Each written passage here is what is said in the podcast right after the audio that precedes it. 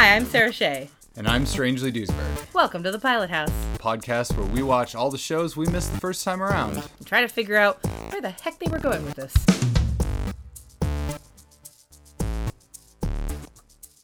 Sarah, what do you know about Bewitched? Uh, there's a lady who wiggles her nose. She doesn't put her arms in front of her and nod her head. That's the other magic lady on a sixties T V show who does whimsical things for a hapless human dude. Mm-hmm. Uh, Samantha? She's a witch. Yeah.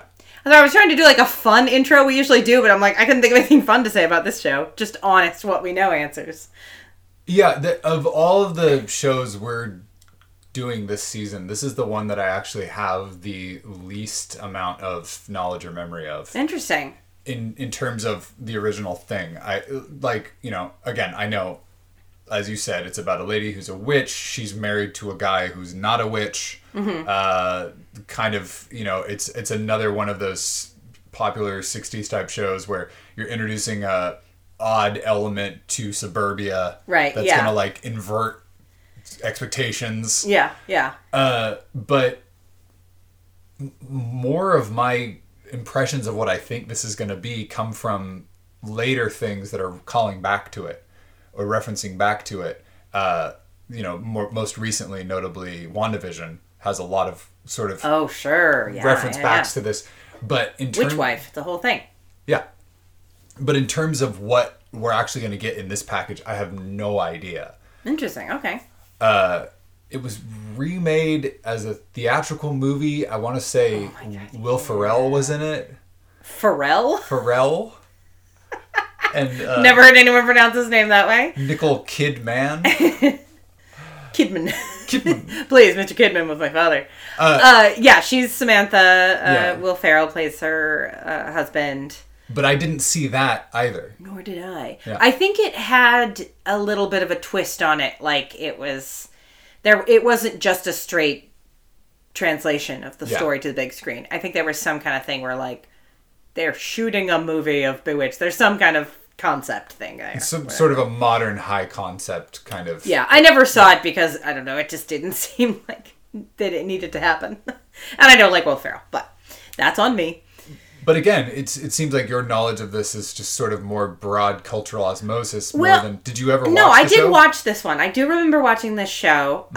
Um, and I know more about it than you do. Um, Samantha is a witch. I cannot remember whether... Uh, initially, I couldn't remember whether her husband knew that she was a witch or not. And was she hiding her magic from him? Or were they hiding her magic from the rest of the world? But I think I looked at something online that said, like, he didn't know. Okay. Maybe he figures it out throughout the show. I kind of hope so. It seems like that'd be hard to maintain. But, like, she can do magic, but she kind of... I think there's something where, like, she give... Oh, no. Or maybe he doesn't... He does know, but he asks her to, like... give up her magic, which dumb, but there's some element of she's restrained in her magic because of him. Either she marries him and chooses to give it up, he asks her to give it up. There's some kind of element there that hopefully will be covered in the pilot that I'm not clear on. But she's uh, she's trying to be just a normal suburban housewife with her husband Darren, and she cannot resist occasionally doing magic. And occasionally, magic people come to visit them. Her mother definitely comes to visit. I was going to ask, because vaguely, the, the, her mother is like a character, yes. a presence. And I don't think her mother approves of her marrying a, a plebe. And I think she, may, she might even have a sister that visits at some point. But that's the main thing. I mm-hmm. don't remember whether they have any friends. Do they have a Fred and Ethel? You know, do they have a, a nosy neighbor? I don't remember any of that. I just remember her wiggling her nose. And I know that they recast her husband at some point. I can't remember why. I don't remember if the actor died or there's something else happened. But there are two Darrens. At some point in the show, they switch they switched him up and just asked you to pretend it didn't happen. Yeah, he, he got uh, in trouble for tweeting uh, racist he dog got, whistles. He got canceled. A very early example of cancellation. Uh, so one last thing that I just is sort of vaguely kicking in my mind in the orbit of this show mm-hmm. is that when you know you brought up the mother and then I was like, oh yeah, the mother. Um, I have a vague connection in my mind to Deanna Troi and Lwaxana. Lwaxana? Is that her Lwaxana. mom's? Lwaxana. Lwaxana? Lwaxana. Lwaxana. Yeah. Michelle Barrett Roddenberry. Like the. Uh, Did you say Michelle? Is it what's her name? Majel. Majel. Majel. Yeah. Majel. Uh, Majel. Majel. I'm not entirely yeah. sure how to pronounce it correctly, but it's M A J E L. I think it's... It's a word I've only ever seen in print. like, uh, anyway. But the, the way that her character uh, is always, like, swanning in and is, like, super fab and, like, really yeah, elaborate yeah. clothing and, like, kind of, like, her more serious-minded daughter's like, jeez, mom, come on. Like, I don't know why when I think of Samantha Witch having a mom... I yeah. think of that relationship, no, too. I didn't know. I never would have connected those two, but that absolutely lines up with what I remember about the mom character. I sort of remember her swanning in, looking fabulous, and being like, oh, this guy, you know. Yeah. Like, the, I wonder if there's a word for that archetype, because that is, there's kind of like an archetype. Yeah. Also, I was waiting to see if you were going to say, I thought I remembered something about the mom, and I can't remember. I, I, I, something popped into my head about who plays the mom. Mm. And I was going to wait and see if that's what you knew. I'm going to leave it till our discussion of the episode just in case it's a surprise. In And she appears in the pilot. I don't I have no idea. She might, she might not. Well, let, let's... I, I'm going to plug my ears in la la la. And yeah, you yeah. say the name okay. uh, just just so that we have it on record just in case you... Yeah, otherwise I could lie. I would lie on this podcast. Okay, uh, this might be bananas, but I think Shirley MacLaine might be the bo- might be the bomb. Okay, done. Stop making that word noise. Okay, um, I think that's it. That's all I remember about the show. So shall we? Uh... Go be-watch Bewitched. Nice one. Oh, wait, one last thing. Sorry. Uh, it's about to hit stop, and then it would have been all over. I think this has, like, a, an animated opening credit sequence, like, in a cartoony style. Yes, I think she's wearing a cliche witch hat, and, a like, pointed flying hat, on a broom. flying on a broom. Okay. Whether she ever flies on a broom or wears a pointy hat in the show, I have no idea. But, yes, I believe that is the iconic animated intro, much like I Dream of Jeannie having an iconic animated intro. There is a magician broom story that I will tell you later in this episode, but for now... I've seen Fantasia, strangely. It's not about Fantasia, Sarah. That's a sorcerer, not a magician. Potato, potato. All right, let's get into it. Uh, what? I'm a witch. That's wonderful. We'll talk about it tomorrow. Now, I am a witch. A real, house-haunting, broom-riding, cauldron-stirring witch. It must be the champagne. It's been a hectic day for both of us. This getting married is not as easy as it looks. Would I say I was a witch if I'm not? I don't know. I have an aunt who thinks she's a lighthouse. And whenever it rains, she insists on climbing on the garage roof to warn the sailors. How do you know she is the lighthouse? Huh? Well, maybe you're the one that's looking straight at the lighthouse and thinks you're seeing an old lady on a garage roof. Okay, okay, okay. My aunt is a lighthouse, and you're a witch. You don't believe me. Okay, if you're a witch, where's your black hat and broom, and how come you're out when it isn't even Halloween? Mother was right. You're prejudiced. You told me your mother was in India. She is. But she dropped in on me this evening. Here? Yes. Is she here now? No. Good. Because I don't care for even an invisible mother-in-law along on my honeymoon. All right, so Bewitched has happened. And yeah. to, to, to start with the what we were wrong about, I want to acknowledge that I was one hundred percent, one thousand percent wrong about who plays her mom. I... don't know what I was thinking. I looked up their ages and I'm like, yeah, he, she's like this, the actress I was thinking of is like the same age as the actress who plays Samantha. I checked to see if she played the mom in the movie. She didn't. All I, the only explanation I have for myself is that she could have played that character and she would have done a great job. Shirley MacLaine. Oh, that's, yeah. Uh, I mean, you're not wrong. Yeah. No, and I also didn't realize the mom was, that was going to be such a big part of the show. I mean, she's, she's in the credits. Yeah, yeah. She has a and and featuring this person as that role, you know, card on the, in the credits that like the others don't. So yeah. Clearly she's going to be a bigger part than I realized. So I thought it was just like she appeared every now and then. It was maybe a bit of stunt casting to have Shirley MacLaine. And I mean, she's not old enough. Then again, B. Arthur was older than Estelle Getty when they shot Golden Girls. So uh, it's not that weird. But yeah, I'm a little bit embarrassed. It's Agnes Moorehead who's delightful. But, but yeah, she's she's in the... She shows up... Right away. Right away. it, and that kind of character, like Shirley MacLaine, would totally knock it out of the park. So yeah. Like, it's, no, it's almost a shame she... As like a headcanon casting, it makes sense. Yeah. And it's amazing to me, having watched this, that somehow I had a Troi and Mama Troi vibe in yeah. my mind. Because like... Absolutely, there's like, it's very much that glam mom swishes in and just like, yeah, eats the scenery. And it's to like, death. I will tell you what to do. Yeah, her. Uh, I feel like Lwaxana would have worn that outfit. The the yeah the over the top camp mom swanning in. Yeah, and and uh, uh, jazzing up the place for for a daughter who is trying to like maintain like some level of just like normalcy. Yeah, it's it's very similar. Yeah, like to the point that I'm I'm like.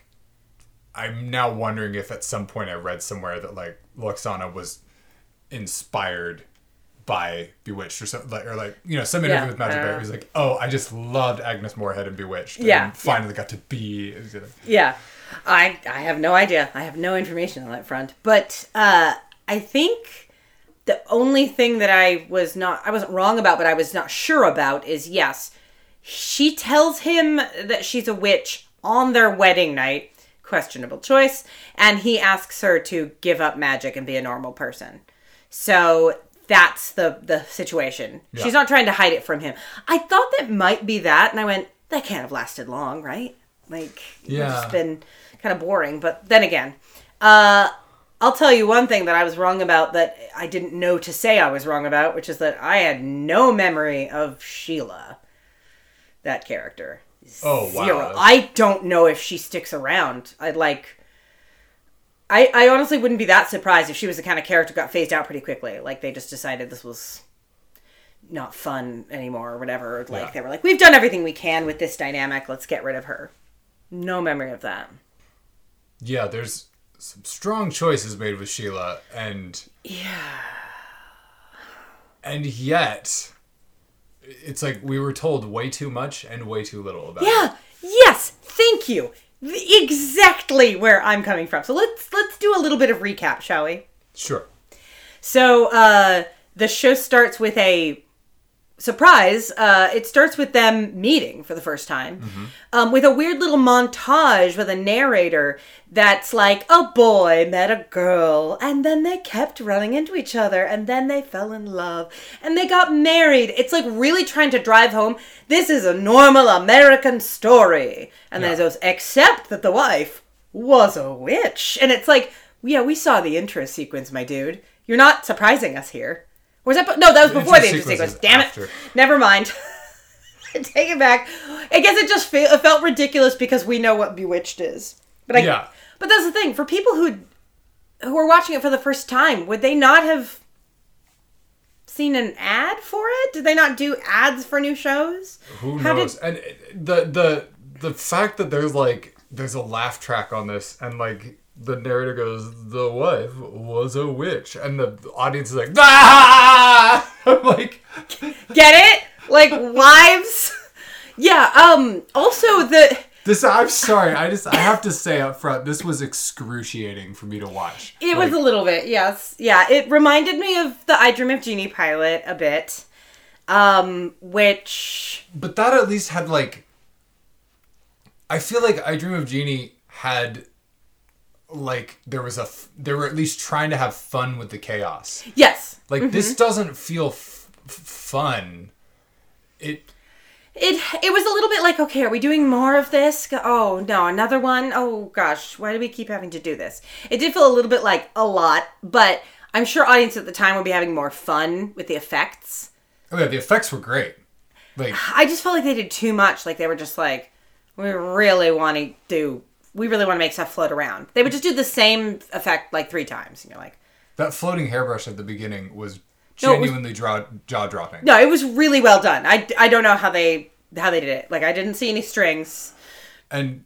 But you're right, like, the the, the uh, animate ashtray that's sliding around the table, clearly, like, they were so enamored with having built an ashtray that could slide back and forth. Oh, and yeah, they just played and they with did it. it for four minutes, yeah. Yeah, for so long. I mean, it was like Family Guy sketch levels. Well, also, even though the effect of the hairbrush floating was good, it seemed like a weird choice for the the first thing we we're going to see her do in magic. It's like, it's their wedding night, it's their honeymoon. She's, you know, brushing her hair and wearing, like, a full-length, long-sleeved, neck to to toe, like, pink robe of some kind. It is not sexy even remotely. Well, I, um, I think the implication is that there's something under that. Right, that yeah. we can't show you on T V, but you, we all know. Yeah, I just was like, that. It looked very frumpy to me. Oh. With a little lace collar. Yeah, yeah. But she's sitting there brushing her hair, like getting ready for the big night. No, she's sitting there, I guess, and she goes like, oh, time to brush my hair, which is perfect. Where's my hairbrush? Oh, for some reason, it's on the other side of the room and not in front of my vanity. And then it just floats across the room. It just seems like it would have been more dramatic if it had popped up in her hand. It would have been a less exciting effect, but it would have been like more dramatic for her to be like, whoop, got it. And you're like, oh. It just seemed like, oh, she's, I don't know. I guess it's just, it's all colored by the fact that I knew she was a witch. Yeah. I mean, I I think about, I mean, that's that thing, right? Like, if you didn't know what was about to happen in that, that would have been genuinely surprising. Yeah. And shocking. I guess so. I guess so. It's just, this show spent a lot of time on things that didn't seem to need that much time spent and not enough time on other things. Like... Just, yeah, the, um, so she's in the, she's in her room, he's out in the, uh, the rest of the hotel room, in the suite, having champagne, and all of a sudden her mother appears, like, what is going on? What, what, what are you doing? Look at your life, look at your choices. Um, it, she, she's like, well, I'm getting married, mother. Or I got, I'm married. And, oh, well, yes, I know. It's ridiculous. Well, let's get out of here. I'll have you home in, in no time. No mention of where is home. Yeah. No mention of how long has she been living outside the, like, witch world? Like, is there another world where witches, like, uh, her mother shows up dressed, you know, flamboyantly and not, like, even a flamboyant person in this time period would dress. Like, not, like, sixties flamboyant. She's dressed like a witch. So, like... Clearly, they come from some other world. Or crazy hair and crazy makeup and everything. Big red hair. So it just felt like she's like, "Oh, come, yeah, I'll have you home in a minute." And it's like, wait, how does? She didn't tell her mother about any of this. Does her mother know she's been like living in the normal world or whatever? Like, I just had so many questions about like, what? And then when um she says, "Well, I'm gonna tell him that I'm a witch, and he'll."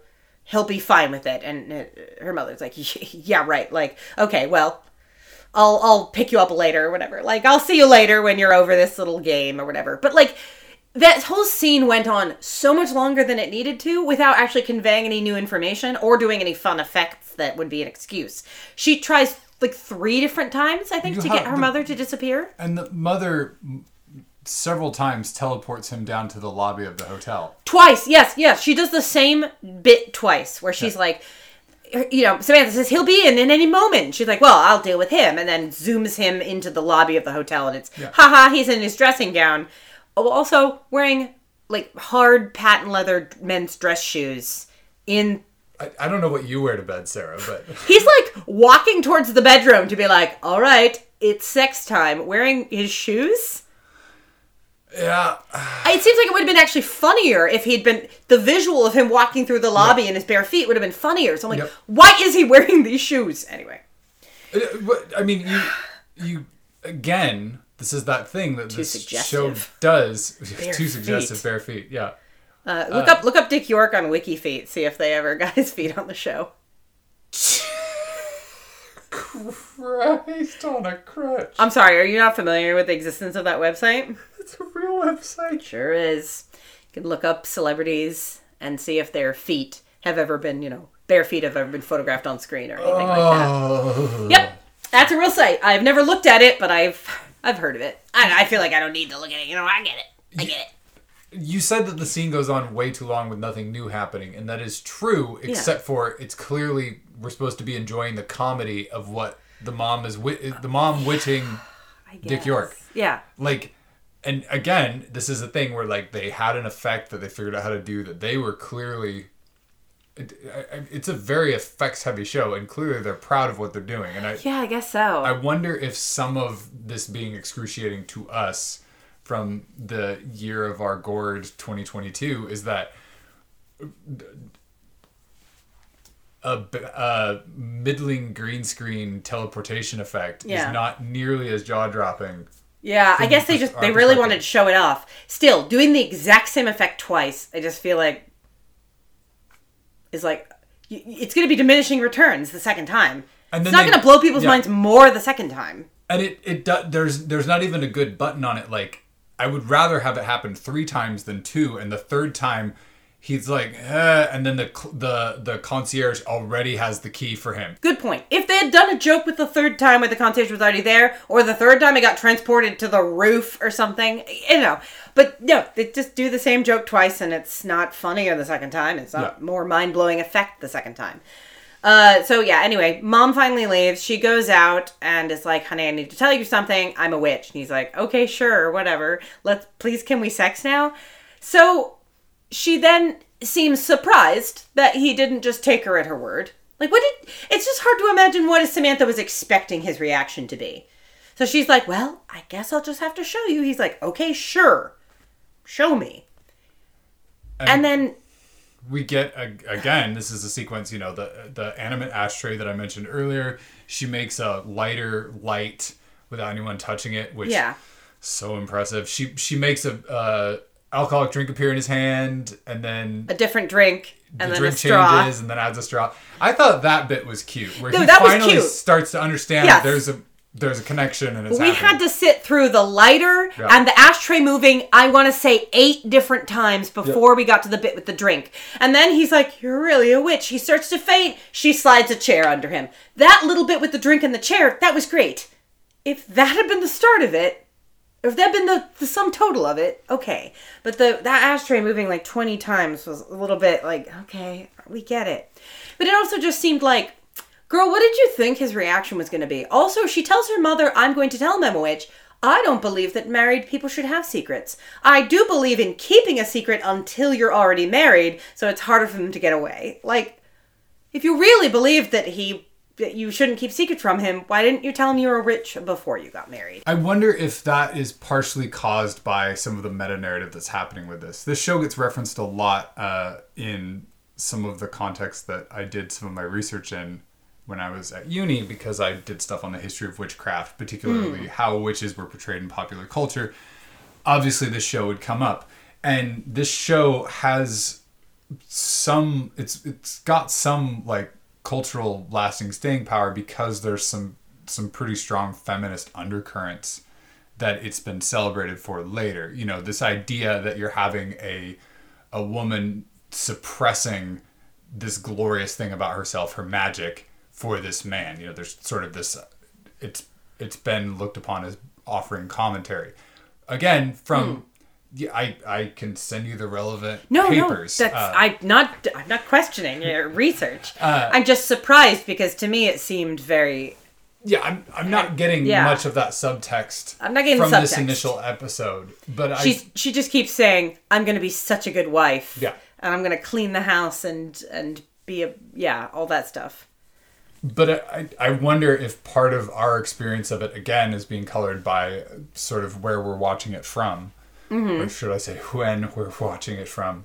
Uh, in that, you know, some of these these things that don't really even feel like any particular kind of comment to an audience in this, like how this would have looked to an audience in the sixties would be so different. Yeah. Um, I would be really fascinated to read, uh, like, critiques or um, reviews of this that came out at the time, like how this struck people at the time. Because for us, like nothing about this feels original, and nothing about it feels particularly even lively. Yeah, it just kind of it plods a bit. It, for a breezy like twenty six minutes or whatever. It I know. felt like forever. I kept expecting, they were like, it's like, what is this, Lord of the Rings? I kept expecting it to end and then they'd be like, another scene. I'm like, oh, not more of this. Yeah, I... Uh, also, I had so many questions, like world-building type questions, that they were... Not just that they weren't answering, that they were making me think about. Mm-hmm. That's the worst. If someone just doesn't tell me stuff, I might go like, ooh, I can't wait to find that out later. But if someone says something that makes you think about that question and then doesn't answer the question, it's a little annoying. Like he says, after their honeymoon, they're like, home? In this home that they just have? Yeah. It's like, he says, look, I've been thinking about it. And I love you too much to let you go. We're like, oh, I didn't know that was on the table. And then he says, but you have to give up the magic. And she goes, oh, of course, yes. And he's like, you'll have to learn to be a normal person, you know, a normal wife. And she's like, of course. And he's like, you have to learn to clean and cook. And it's like, why is he assuming she doesn't know how? The, you guys dated for some amount of time, right? Like they showed it in the intro. Yeah. That they went on at least four dates in which they made out. So at least probably one date in which they didn't, right? right? I guess there was that initial meeting when they like had lunch about it or whatever. But like, how long did you guys date? I know people didn't always date as long as they do now before marriage back then, but... And and dated possibly less intimately. That's that's a, that's another thing that I think sort of our experience and culture might be coloring this a little bit for you and I. Yeah, that, I guess like she might have never been to his house even, right? Yeah, in a in a at least in a time where it was culturally assumed that people weren't having sex before marriage and weren't being as intimate. Yeah. Before marriage, it was again assumed. Humans as humans. They're yeah, not a yeah. human. No, sure. But but kind of offering this this sort of uh, uh, story where it's like you get married and. Holy shit! You find out this the, this other shoe drops about this person that you thought you knew. Yeah. Um, which, in a culture like that, having a, a surprise revelation about your new spouse makes a little more sense. Because yes, I absolutely certainly. agree with you. Like it's like, how long did you date? Like this should have come up. How did you not notice anything weird? Yeah. Well, also it's like. Less that, how did you not notice anything weird? But why do you now assume she has no knowledge of, like, quote-unquote normal life? Yeah. You ran into her in, like, a department store. She was dressed normally. She was, you know, her hair, everything about her. She spoke normally. You went on a number of dates during which nothing came up that seemed strange. Like, why do you now assume? It, he didn't say, like, well, I, you know, walk me through this. Did you... Have have you, how long have you lived in the normal world? Or like, is there a witch world that you live in? Is it totally different? He just immediately assumes that she, she's not just a normal girl who also knows magic. She must be from some completely different world, which clearly is what the show is trying to indicate to us. But why would Darren assume that? It yeah. just seems a bit weird. So yeah, for it, and we have, yeah, we have no particular reason to think that she doesn't know how to cook or clean, except that she's shown at the end of the show just snapping her fingers and her whole dirty kitchen is perfectly spotless. So it's like, okay, so maybe she doesn't know how to clean because she's used to just magicking everything away. But but why does he think that? Again, it's just, it's very unclear. She did say, like, I'm still new at it. I can only do small things. And then she does some pretty big things. So I'm not sure what she defines as small. It's well, not all moving an ashtray back and forth. She she can't magically banish her mother. Well, she tried. She tried, but that makes me think it's that her mother's power is much stronger than hers, yeah. and so it doesn't work. Also, that little magic spell she said, so it's not all wiggling her nose. She also occasionally waves her, her arms around and says a spell. Yeah. The spell she said to her mom was so weird. It was like... Riori, Korean, Phillison, Follison, Nicholas, John, Queevy, Quavy, English, Navy, Stidgram, Staggram, Buck. B U C K spells Buck, and out goes you. I'm like, what is she... Is that I, a li- rhyme or reason here, or... I th- That was, like, one of the few parts I genuinely enjoyed. Oh, really? Like, this is utter word salad, and I have, like... There is there is no rhyme or reason. Like yeah. this is it is it is so utterly word salad that it actually like. Okay, well, I'm glad you enjoyed it. Yeah. But yeah. So then, um. So they agree. Okay, we're gonna be married, and and I'll just not do magic anymore, and it'll be great. Um.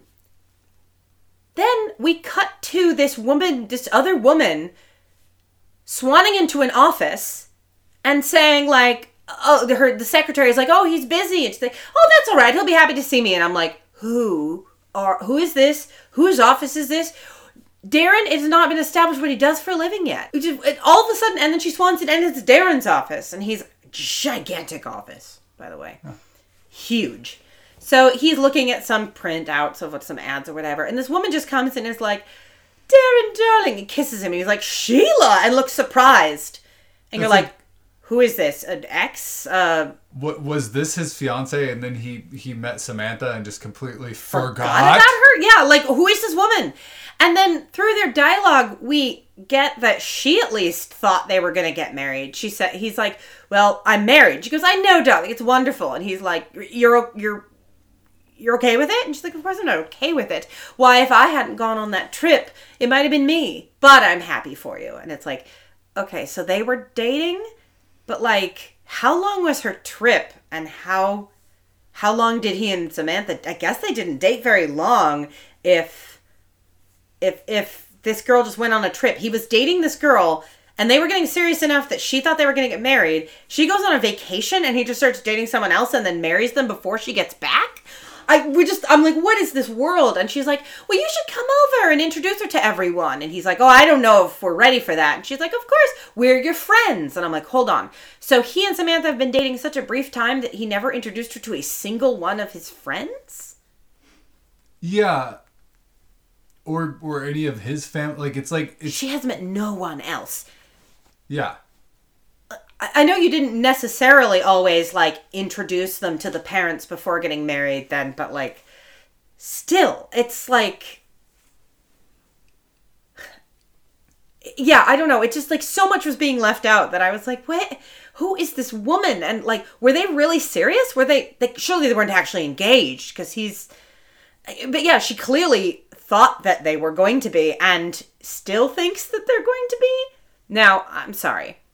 I'm sure Dick York was a very nice man, but I'm not convinced that this many hot, rich, rich in Sheila's case, women are like that desperate to marry him. I mean, he He's... does have a huge, massive office. And he does have a huge, massive range of motion in his face. Yeah. That guy does a lot. A lot. The eyebrows, the eyes, the mouth, everything is moving all the time. I, but like, and I, I can...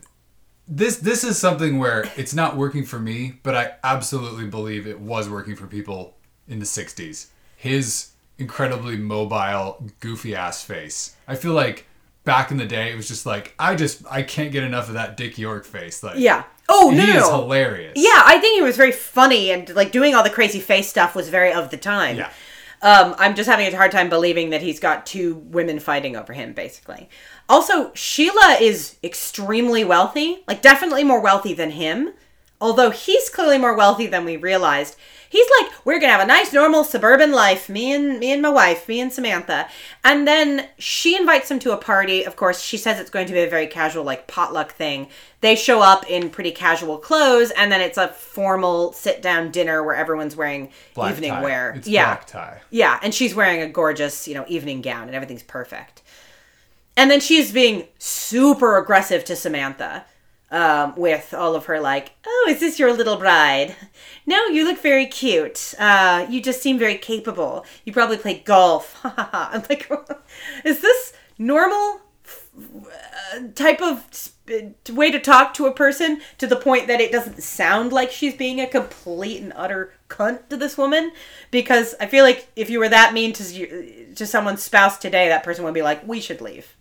You obviously brought us here under false pretenses. You said it would be a potluck, very small. We'd be it'd be a sitting on the floor kind of thing, and this is a black tie event. Yeah, I feel like screw Darren for not being like, Sheila, you told us this would be a casual event. Why did you bring us here under false pretenses? Anyway, she has a butler. Come on, it's it's I don't know what's going on here. But then they sit at the dinner table, and of course they're seated at opposite ends of the table. Darren is seated next to Sheila, and she's constantly saying, Darren, do you remember that time that we were in Paris? And oh, remember that time we met that countess? And just like, so Darren is super wealthy. He's just traveled a lot, and all these other people are wealthy too. His house seemed fairly normal. I, I, he dresses fairly normal. Like, what is what is their history? I wanted to, an explanation of, like, how did they meet? How does he know all these other people? Why is he acting so very different from the lifestyle that yeah. they are implying he had before meeting Samantha? This, this, this, to me, feels like the kind of thing where we have to have, we want to have a fancy dinner party where the hostess is being a bitch to Samantha. Yeah. It's it's almost like a, it's one of those things where the story function is then, like, backfilled into the, they're trying to write to get, you know, it's like... Yeah. It just seems like it wouldn't have been that hard to say, like, Samantha goes, like, so, how did you, how did you meet Sheila? Oh, well, you know, my folks are uh, pretty yeah. well off, and uh, we went to the same boarding school. I don't yeah. know. Some kind of thing. Literally oh, my anything. brother and her brother uh, were friends, and so we met. I don't know. Some, some, some anything. But there's no. no no explanation of why he's friends with and has traveled the world with this extremely wealthy woman and apparently known her for years. I feel like I've known her for years at this point. yeah, it's just it's it's it's fairly transparent. Um, yeah. All, oh my God. And also, how many digs at Samantha did we need to hear Sheila make? I feel like when they walked in and she said, like, "You're sweet. You seem like a secretary." Basically, I bet you're good at typing and golf. That's.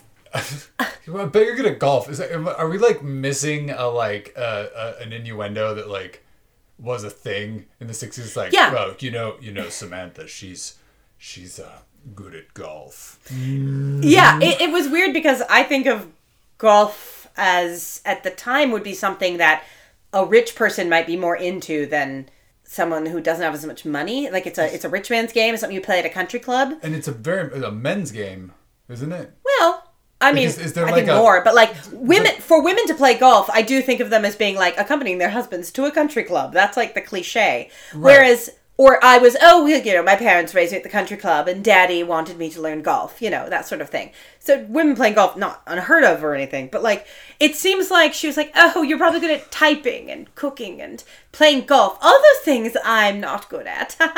She seems to be so giving her a compliment. A, she, oh, yeah, but it's like like a backhanded, like she's she's you're probably good at all these things. Work, I don't have working time. Class. Yeah, right. But like golf does not seem working no. class to me. So, but maybe late fifties, early sixties, it became part of this the whole kind of like suburban American dream. Is you go golfing on the weekends, and I hate this woman. Yeah, but then at the dinner table, we have to sit through another round of not only her saying probably eight times, Darren, do you remember the time that we... Like, repeatedly, she does that over and over and over. She shouts across the dinner table to Samantha, like this long table, multiple times saying like, oh, we'll take care of you. We'll help you find a dressmaker and someone who can... Who, we someone who would, can work with difficult hair and like... Do you know Doctor Whatever? No? Oh, he's a wonderful plastic surgeon, very good at noses. No, I've never met him. Oh, really? I could have sworn that you... Well, anyway. Like, how many times, how many times we have to go through the same rigmarole of Sheila is both insulting Samantha and flaunting her wealth. Like, I, we get it. We get it. You do not need to do it. And you don't have the excuse of wanting to show off the effects with that. But then she goes, like, clearly Samantha's getting angry. Yeah. And she's like, okay... I won't do it. I won't do it. Maybe just a little bit. And she makes her hair, uh, Sheila's hair kind of flop in her face while she's talking to Darren. Making a date with Darren? She's like... Yeah, pick me up. I'll pick you up at six. We'll go look at these paintings. It was just like... Yeah. Uh... Yeah, like completely excluding his wife and just being like, oh, this painter is here. I'm, I'm sure you want to buy one. I'll pick you up at six. Like, he, and Darren's just like, I can't words. I can't stand up for myself. Or be firm with this bitch. So, yeah, she makes the hair flop in her face because some other guy goes, wow, Sheila sure is something. Never a hair out of place. So she does the hair four times. Then she moves on to spinach in the, in the teeth. Then moves the soup bowl in her way so she puts her elbow in it. It's like, okay, okay. And then her the back of her dress unzips and I'm like, all right, rein it in. I was like, was that an excuse for the show to show a little bit of skin? Because it's weird that with Samantha on her wedding night, they had her in a very proper pink, like, neck-to-toe, full-length sleeves robe. And then this woman is wearing a rather skimp, not skimpy, but, um, you know, spaghetti strap dress. And then when they unzip her dress, she is not wearing anything underneath that you can see. I was like, whoa! Also, rein it in, Samantha. That's a bit... You know, the hair flipping was like, okay, fine. I guess hair can move around. Spinach in the teeth, that one was great. No reason for that to be odd. But then a, a maid comes over with an empty tray to take the soup bowl away. And Samantha nose wiggles a full meal of like steak and potatoes onto it, which is then poured into the woman's lap. I'm like, well, now the maid's going to get fired. Don't do that, Samantha. Also, that was too, too ridiculous. But, oh no, she's not done yet. She leaves the room in a flurry. Sheila. Darren is like, oh, she dropped her, n- her bracelet. I'll I'll go help her. Goes to her, and then the, the door flies open. Yeah, Samantha blows out a candle, and, like, it's she's controlling the wind, and it blows the front door open. And yeah. Like, the, the, the, uh, Darren and Sheila are almost, like, blown over. Yeah. Yeah, and like her hair, her dress is going everywhere, and finally she runs upstairs, and everyone is... No, it blows... Sheila is wearing a wig. Oh, yeah! She's wearing, not a full wig, but like um extensions, like yeah. a hair fall, I think yeah. is it's called, in the and back. It blows off, and so it's just like, ah! She, yeah, she runs away. Everyone is standing at the dinner table still like, what the fuck? What the hap? It's fucking... And it's just like, again, it's just so many things. It's like... I'm already tired of this, and we're doing more of it. Uh, it just feels like it could have been a little more economical, but again, it's a different time. It's a different pacing. It's people are there for a different thing. Mm. Um, I don't. I'm not. I don't want to give the show too hard a time because it, it was not. We're not the audience it was made for, but mm. it was still like, oof. I got a little bit of that when we were watching I Dream of Jeannie. The feeling of like. Okay, more, more effects, more awkward situations, but, you know. But, but whereas in I Dream of Jeannie, I feel like there was still a liveliness and a vitality to all of the proceedings. Like, yeah. Also, the, the relationship with um, the fella is different. They're not married right, initially. Yeah. He's, she is a chaos gremlin who attaches herself to him and is following him around. Yeah. So when her wacky shit happens to him, I think the comedy stems from he's trying to get away, she's yeah. being aggressive, she's chasing him. Yeah. Whereas this, it's just like the the the whole thing is like he's like, don't use magic, and she's like, I'll try not to. And okay, just, I'll do a little bit. Yeah. Or what if instead of doing a little bit, I went way the fuck over the top? Yeah. She goes from okay, just a little to everything she can think of, just throwing it all at the wall very quickly. It's yeah, it's it's like a cartoonish version of like someone falling off the wagon. Yeah. In a movie, you know, where they're like, well, I'll just have one sip of alcohol, and then you like smash cut to them like running naked through a, a Denny's or something. You know, it's just like yeah, it was very extreme, and yeah, she just said all she the only explanation she offers later when they get home is, well, I, I just think giving up the magic is going to be harder than I thought. I'm like, you barely tried, girl. Like, and also the things she did were not conducive to getting Sheila out of the way.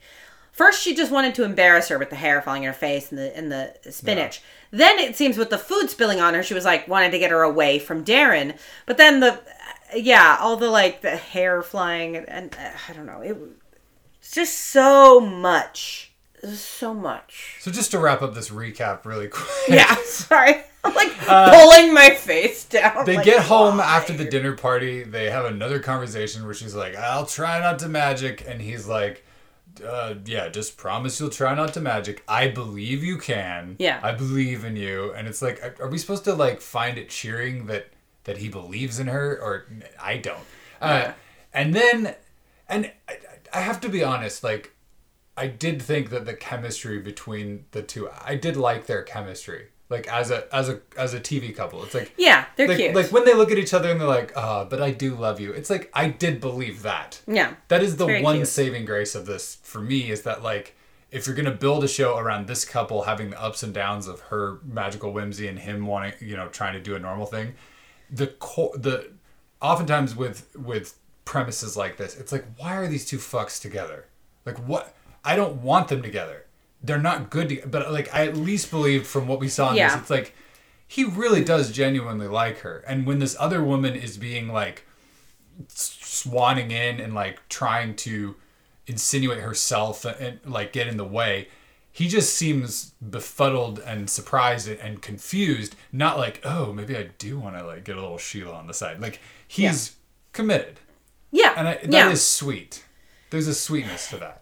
Uh, but yeah, I, I just bring that up because the last thing that happens is he's like, well, it's uh, time for bed. And she goes, well, I need to clean up the kitchen. And he's like, tomorrow. Tomorrow. And she goes, that's what you said last night. And he's like, good point.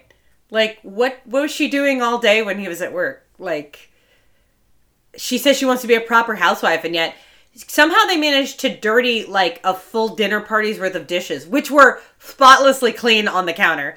Uh, maybe she had washed them and they just hadn't put them away, I guess. Yeah. They all looked clean and stacked neatly on the counter. But uh, I was like, they didn't have dinner at home tonight. And wasn't the night before, like, their first night at home? I guess we don't really know how much time has passed. Right.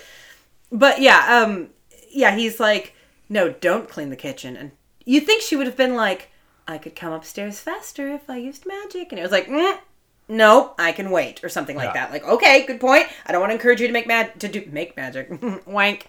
I, I don't want to encourage you to do magic, so we can go hurry up and make magic. But then he flirtatiously says, "Don't be too long." Yeah, it's like, you are encouraging her to use magic. Yeah. Do you realize you're doing that? And then she looks around the kitchen at all of the dishes. Like, every like dish they the own. Silver needs to be shined. Yeah, like a, a whole, a full set of silver that is filthy, sitting next to, like, a rag and a bottle of silver polish. And I'm like, where did this silver come from? Was it, like, a family heirloom he inherited?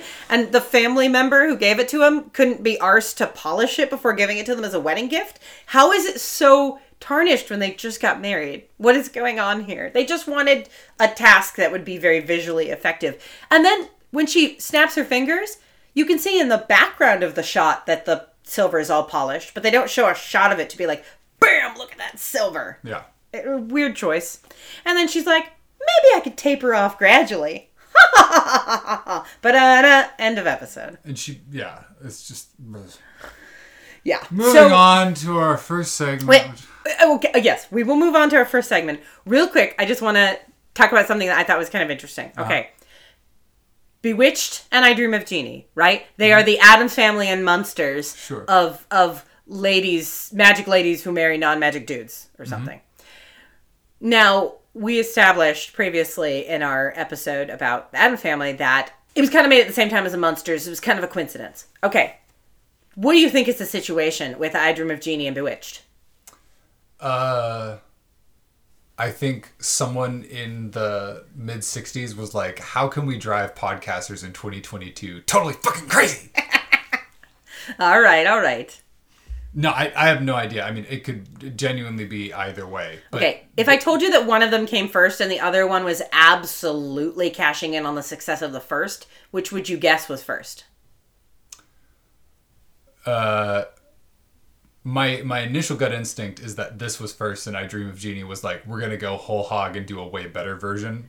But honestly, I feel like I Dream of Jeannie was first, just because I know that the first episode of that was originally in black and white, whereas I think this was color to start with. Yeah. Okay. T- that is a story. That is a good hint that you would expect. But apparently Bewitched was first. It was a smash hit right out of the gate. And they went, yeah, how do we do another beautiful blonde magic lady makes life confusing for hapless brunette non-magic man who has a another brunette, a beautiful brunette, a rich, beautiful brunette who is trying to, or maybe wanted previously wanted to also marry him, and is the, the blonde's nemesis, kind of. Even though the woman in I Dream of Jeannie does no wrong. She does not deserve any of that. Yeah. Um, and then a movie had come out uh, like after after Bewitched. It was called The Brass Bottle, that is about a hapless non-magic dude who discovers a genie. Who is a and sexy lady. Barbara Eden is in that movie, but she is not the genie. The genie is played by, Romo, please, Burl Ives. They went a different way with it in the show. I mean, Burl Ives is sexy of a type. Yeah, yeah. Um, but yeah, no, Barbara Eden is like, I think in the movie is like, it's uh-huh. nineteen sixty-four, a year before I Dream of Jeannie came out. Okay. So it's like, uh, she's like the, the wife or fiance of the guy who's the main character played by Tony Randall. In all the pictures and stills from the movie, she's wearing like a little black cocktail dress with like a sedate pearl necklace and looks very like, what is going on? So yeah, interesting that they they they combined Bewitched is popular. This movie did pretty well. That Barbara Eden's pretty hot. But what if she was the genie? Eh, you follow me? No belly buttons, but other than that, we can get some skin. Anyway, so yeah, that I just thought that was interesting that this yeah. was literally the the perfect example of, oh, people like that? Hurry, let's make that. And there are Despite the fact that there are some notable differences, there are also some uh, obvious similarities. In in terms of your basic setup, there are definitely similarities. Yeah, and in terms of the pilot as well, the the both pilots are very much about um, the magic just keeps happening, and this hapless guy keeps being like, "What is happening?" In that case, uh, I Dream of Jeannie, it was more Jeannie's messing with him because she's a yeah. chaos gremlin, and in this, it was like. They just kept having to come up with ways for magic to happen, even though Samantha definitely didn't want to do magic. And I think I think that's why I Dream of Jeannie didn't feel as excruciating to me as this, is that this just felt like it kept bending over backwards to have yeah. a reason for the magic to happen. Whereas in I Dream of Jeannie, it's like, she's a chaos gremlin, she's gonna chaos yeah. whenever she feel like, however she feel like. Like yeah. it's almost like the whatever weird shit is happening, it's just like, well, she's crazy. Yeah. There you go. Yeah. The, the only thing I liked better about this really is that Sheila deserved it and the yeah. the guy's fiance and, and I Dream of Jeannie does not. Um, and also that, that at least in this situation, Darren has accepted uh, this witch to yeah. be his lawfully wedded wife. You do take this witch. Anyway, uh, shall we move finally on to our first segment? Yes. Which we like to call... Where Did the Money Go? This is where we like to talk about how we think they spent money on this first episode. Oftentimes, if the first episode is a pilot, uh, they might be trying to make a big splash to sort of get their foot in the door. And I think here, they're spending all their money on these effects. Yeah.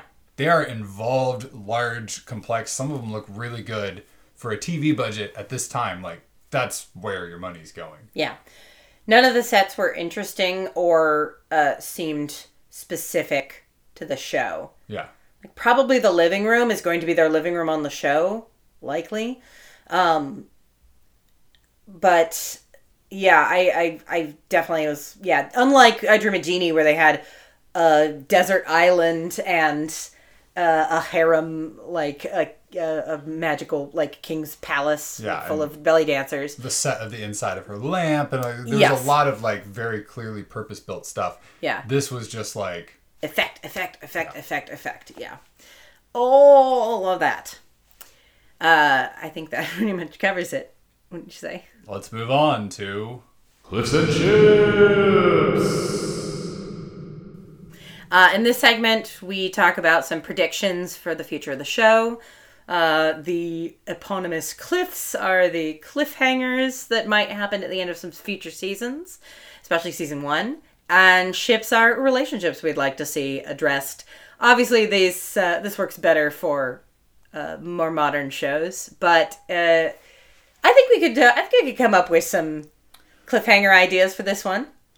I mean, watching multiple episodes of this over time, it would be nice if sort of the dynamic in the relationship eventually develops to somewhere where there was more of a, a homeostasis and it wasn't constantly like, oh, we gotta hide the magic. Oh, mm-hmm. try not to use the magic.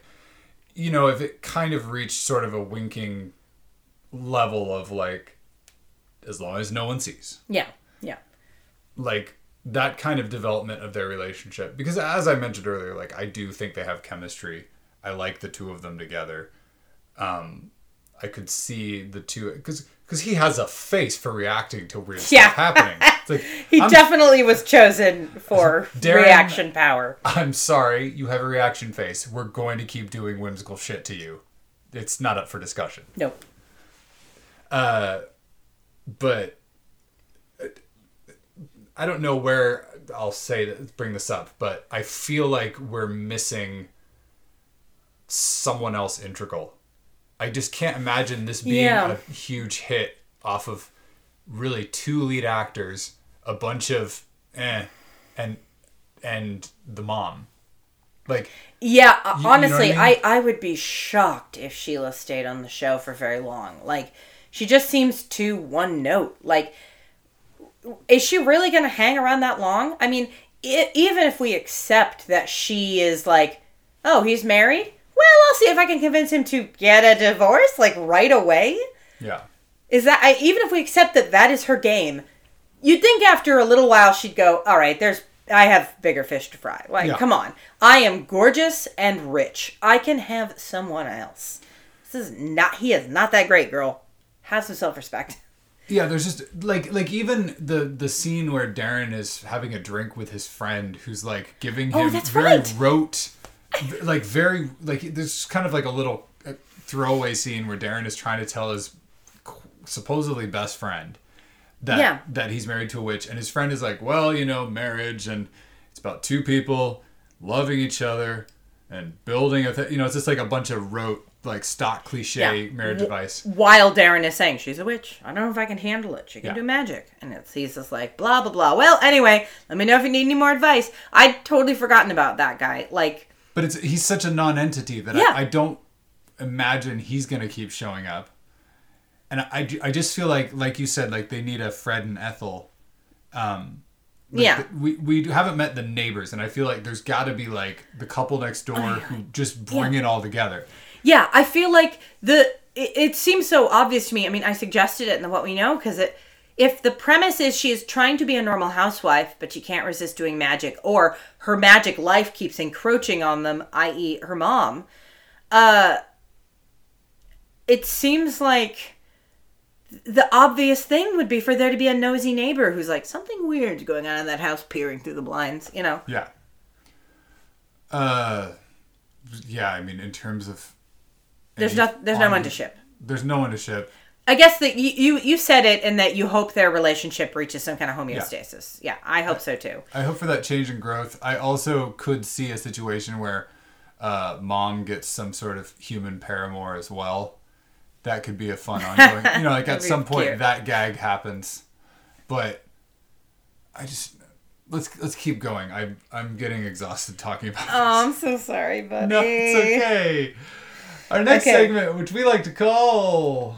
What will this show be? I think it, it's of the time where this is, it's going to be kind of more of this. Uh, obviously, this was setting up the scenario, but like, yeah, uh, Darren's boss is coming over for dinner and he makes Samantha promise she'll just make a nice dinner and not use magic, but she's so worried about making the night perfect, she keeps trying to magic it, and instead things go wrong. Although I'd like the twist for that episode to be, when all is said and done, the boss and the boss's wife are like, that was wonderful, we've never had such a delightful yeah. time. Yeah.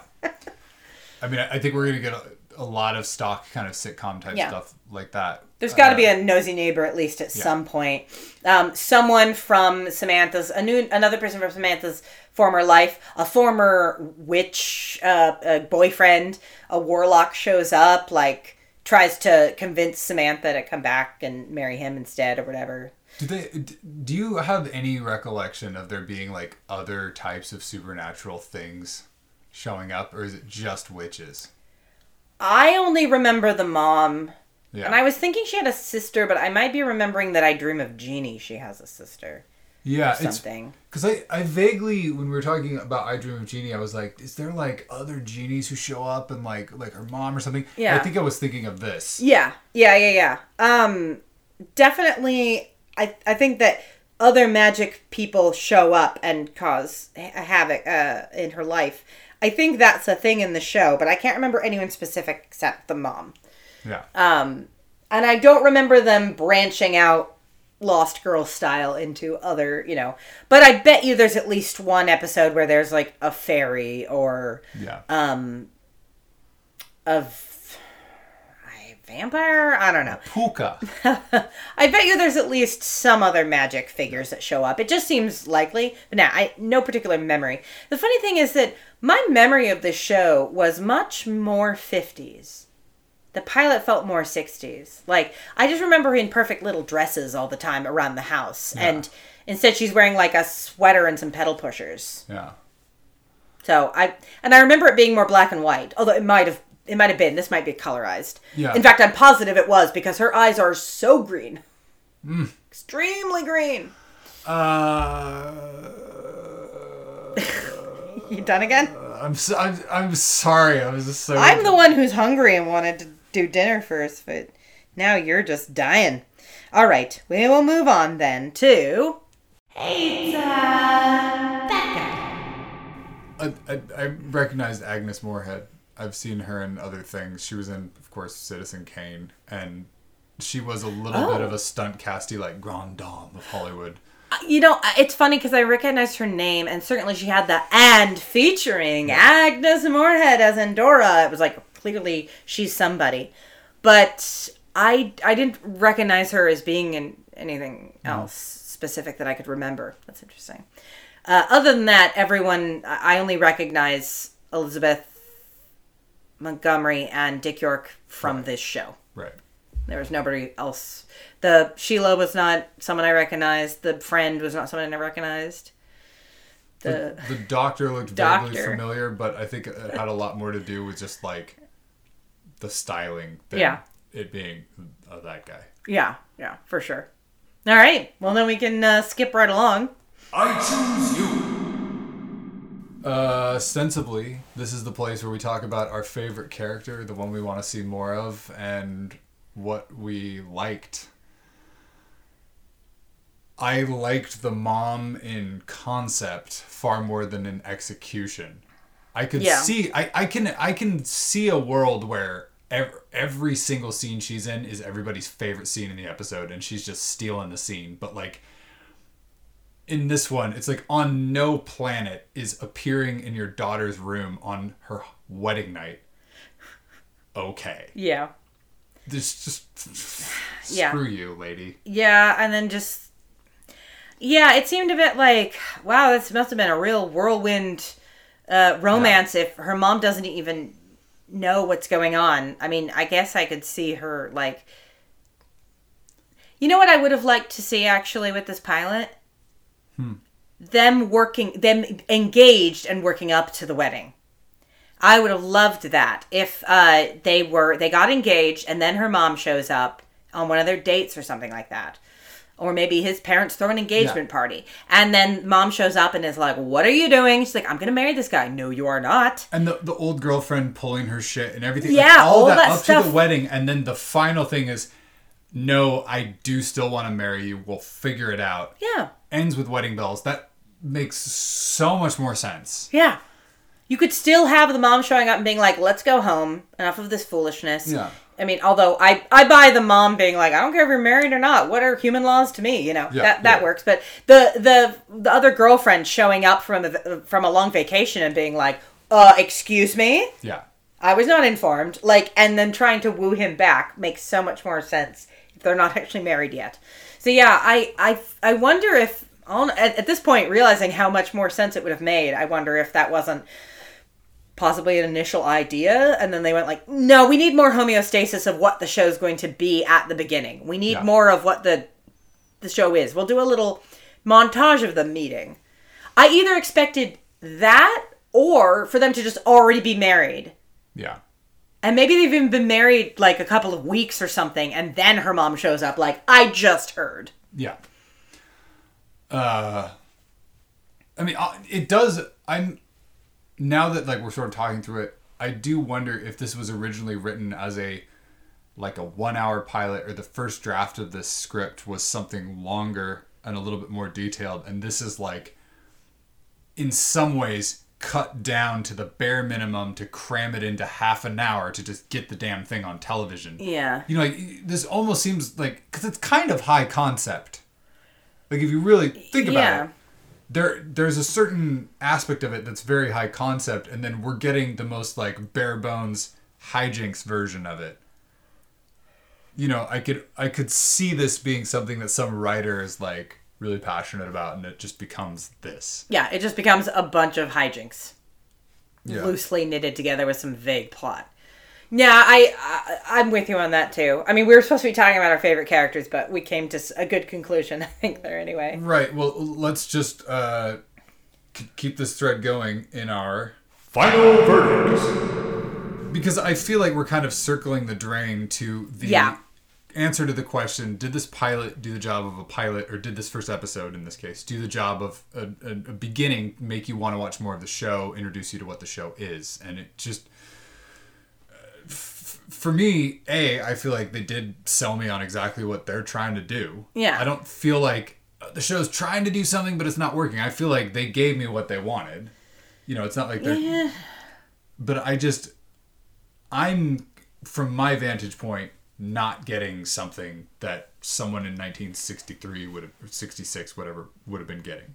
Yeah, no, it, it it's true, and I just I I don't I kind of disagree with you about the they gave gave us what they were trying to give us, because I I feel like the gist of the show going forward is going to be more happy happy family hijinks, housekeeping hijinks. It's more around the house. Yeah. But in this, we get none of the house, almost, and very little of the, like, boop, I polished the silver. The the whole dinner scene, I'm like, surely that must be them trying to set up her, her being a witch is, like, the least of her problems with trying to fit into his life. He's also got all these rich friends she doesn't know how to talk to, or whatever. Like, I don't know, it it it, it I don't remember any of that from seeing the show when I was a kid. Maybe it is there, or maybe they set it up in the pilot and then jettisoned it in a few episodes. I, and this brings up for me something that I've kind of, has been percolating through my mind as we've been talking about this, and sort of, I feel like we're almost doing like a post-mortem on this particular episode, uh, which can all, which is also interesting. I, yeah. I know I, I'm, I'm leaning on the fact that I'm exhausted and I don't want to talk about it just because of how frustrating it is, but there are aspects that interest me, and the thing that I'm kind of coming to is that I grew up in an era where you could pick and choose television. You could yeah. go rent V H S tapes. You could tape something off T V. Uh, you, you had really numerous had, channels to choose from. Yeah. And, and even just, you know, my family didn't have cable when I was growing up. So stuff that I saw was either something that I had appointment viewing at a friend's house. You know, like for me, the Nick at Night block was yeah. during that Bible study at the pastor's ki- house with the pastor's kids kind of thing. Yeah. Uh, or it was something where you're like, my family watched all of the first four or five seasons of X-Files together by getting the V H S tapes from Crazy Mike's video store in Ferndale, Washington. You know, it's just the thing we did. Good old Crazy Mike's. Good old Crazy Mike's. They will be missed. Neurodivergent Mike's. Gotta love that place. uh, but, but, I had this vague idea, you know, like just, you know, there's kind of this uh, this stereotype of T V that it's disposable, it's dumb, it just happens in front of you. It's not meant to be high-minded. It's not meant to be to be good. And, you know, now in this era of peak television, you know, people are saying things like, oh, it's a golden age of television, and television is really arty, and you can tell developed, adult, interesting stories on television or whatever. But you know, there's this kind of stereotype that T V is just like dumb, whatever, it happens in front of you. You're not asking for much, and bleh. And I, I never really understood that because T V was something that I was very choosy about with, mm-hmm. and, and growing up with my family. And this is the first time I've encountered something where I'm like, oh, like, like this makes me think like, okay, this is something that was just, just like, yeah, what, what do you want? She's a witch and he's, he's a, a normal man and they're trying to be a, a husband and wife and stuff happens. Like, what more do you want? Like, yeah. Here it is. You, don't overthink it. Like, yeah. she, she just wiggles her nose and she's cute. Like, shut up. And here's your two point five children and your chicken in every garage. Like American dreams. Like, yeah. You know, And I wonder if this was like th- this kind of version of something that was like just wacky enough that like quote unquote normies had a good time with it. And that the reason that some things have more staying power with us today, uh, you know, going back and watching something like uh, The Addams Family, which holds up as a zany product even mm-hmm. today, uh, that just like this was just like it was of its moment and it's beloved more for nostalgia than because it holds up. Yeah. Yeah, I don't know. I... I... I think for me, it ultimately comes back to the fact that I don't think if I saw this and didn't know anything else about the show, I would still be questioning, what is this show going forward? Is it about her not fitting in with his rich friends? Is it about her trying to learn to be a human housewife? Is it about her mom interfering? Is it about this woman trying to steal Darren? Like, How is this? How is this playing out going forward? I, it, I feel like, especially from this time period, I, I want out of a pilot a very clear idea of what your average daily episode is going to be like, because they they weren't building big stories, and you were supposed to be able to catch any episode out of nowhere and, and not get it, and it just yeah, it's, it it feels a little hectic and chaotic and like. Like, they actually tried to throw too much into this pilot while also not doing enough. I don't know. So, Sarah, do you want to watch more of this? No. No, I do not. I, I, I even, you know, our usual thing is to say that, I don't know that I want to watch the whole show, but if I, if somebody showed me a list of like some top episodes, or somebody told me, oh, there's a great one with a cameo or a guest appearance by this person, or, oh, there's this really fun, wacky one where they do something totally out of the blue or something, I'd watch that. But I do feel a little bit like, no, I'm good. I'm good. The only thing I really want is I'm, I am curious about whether Sheila sticks around, just because A, her character does not seem sustainable. Her character motivations don't seem sustainable, and B, I don't remember her. So, curious about that. Maybe not curious enough to do anything more than Google the answer. And that's that's all I can say. You can't say fairer than that! But you went into a lot of detail about your general feelings about T V, but I don't think you actually answered the question, do you want to watch more of the show? No. I mean, that seemed pretty straightforward, but we had, we had to say it. There's a little caveat to that, because on the one hand, I want to say that I even regret spending the twenty-five minutes that we spent to watch this. But on the other hand, this is almost, this almost hits that range for me personally where it's so bad it is a kind of compelling. Mm, like Does, My Mother, the Car? Yeah, where I'm just like, w- what? It just, this whole premise doesn't seem sustainable as it was presented in this first episode. So I'm like, part of me has like this kind of like, you know, disaster fascination to want to watch the next episode just to see like even the first five minutes of it, or, or to talk to somebody who's a big fan and be like, what, what am I not seeing? Yeah. And, yeah. Like, and I think that's part of why, even though I'm like exhausted by this, I did want to spend more time talking about it and talking about T V in general, because like I, this is one of those situations where I'm encountering a piece of art that like I will categorically say I just I don't get it. Mm-hmm. And I don't know what I'm not getting, like, you know, that's why I was waving my hand at like uh, uh, feminist cultural critique earlier and like some of that stuff, because it's just like it's clearly stuck around in popular culture. It's yeah. a thing that people will... Re- My mom will still wiggle her nose like that when she's doing housework. Like, it's just a... It's like... It's out there in the zeitgeist. Mm-hmm. And it just... Seeing it, I'm like, I don't get it. So, no, I don't want to watch more. But at the same time, sometimes when you stare into the abyss, the abyss looks back at you and wiggles its nose. And on that note... I just wiggle my nose strangely. Except I think I wiggle my mouth more than my nose, because it's harder.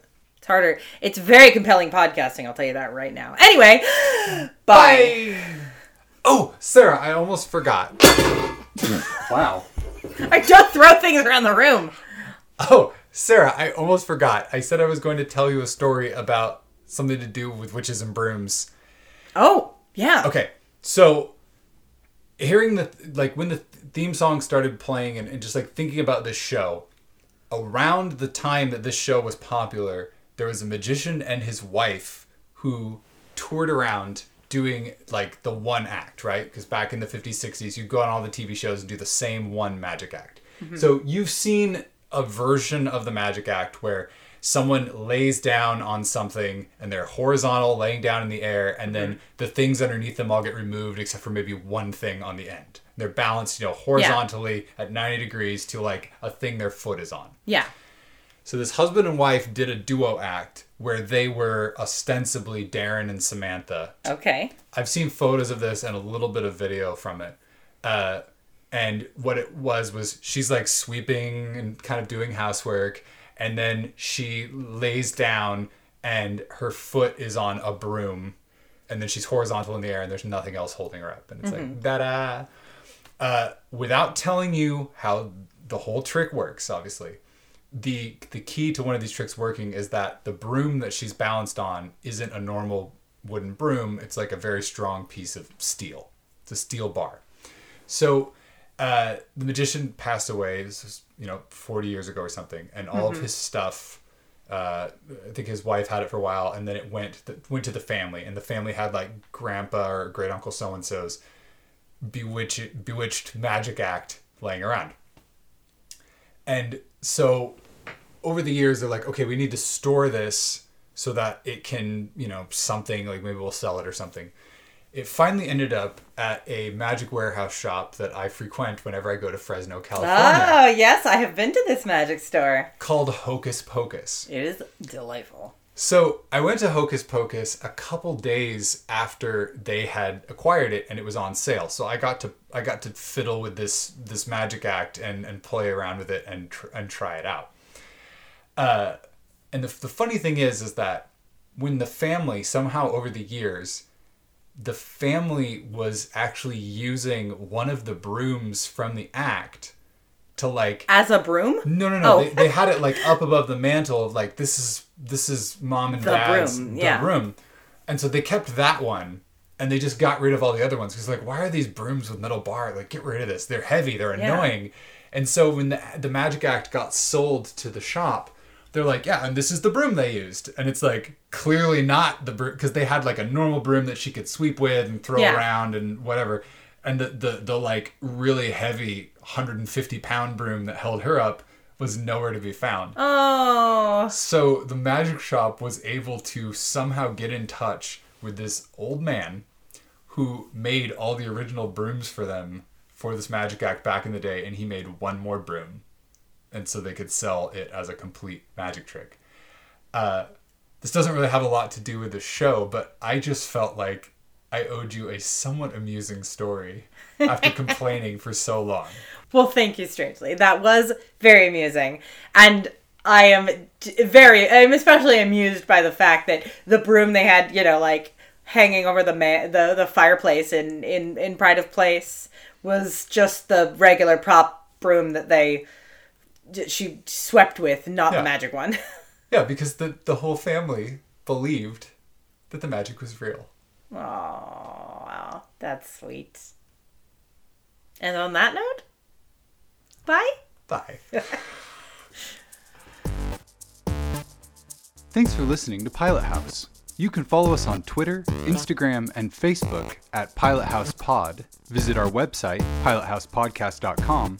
Or email us at pilot house podcast at gmail dot com to suggest future topics.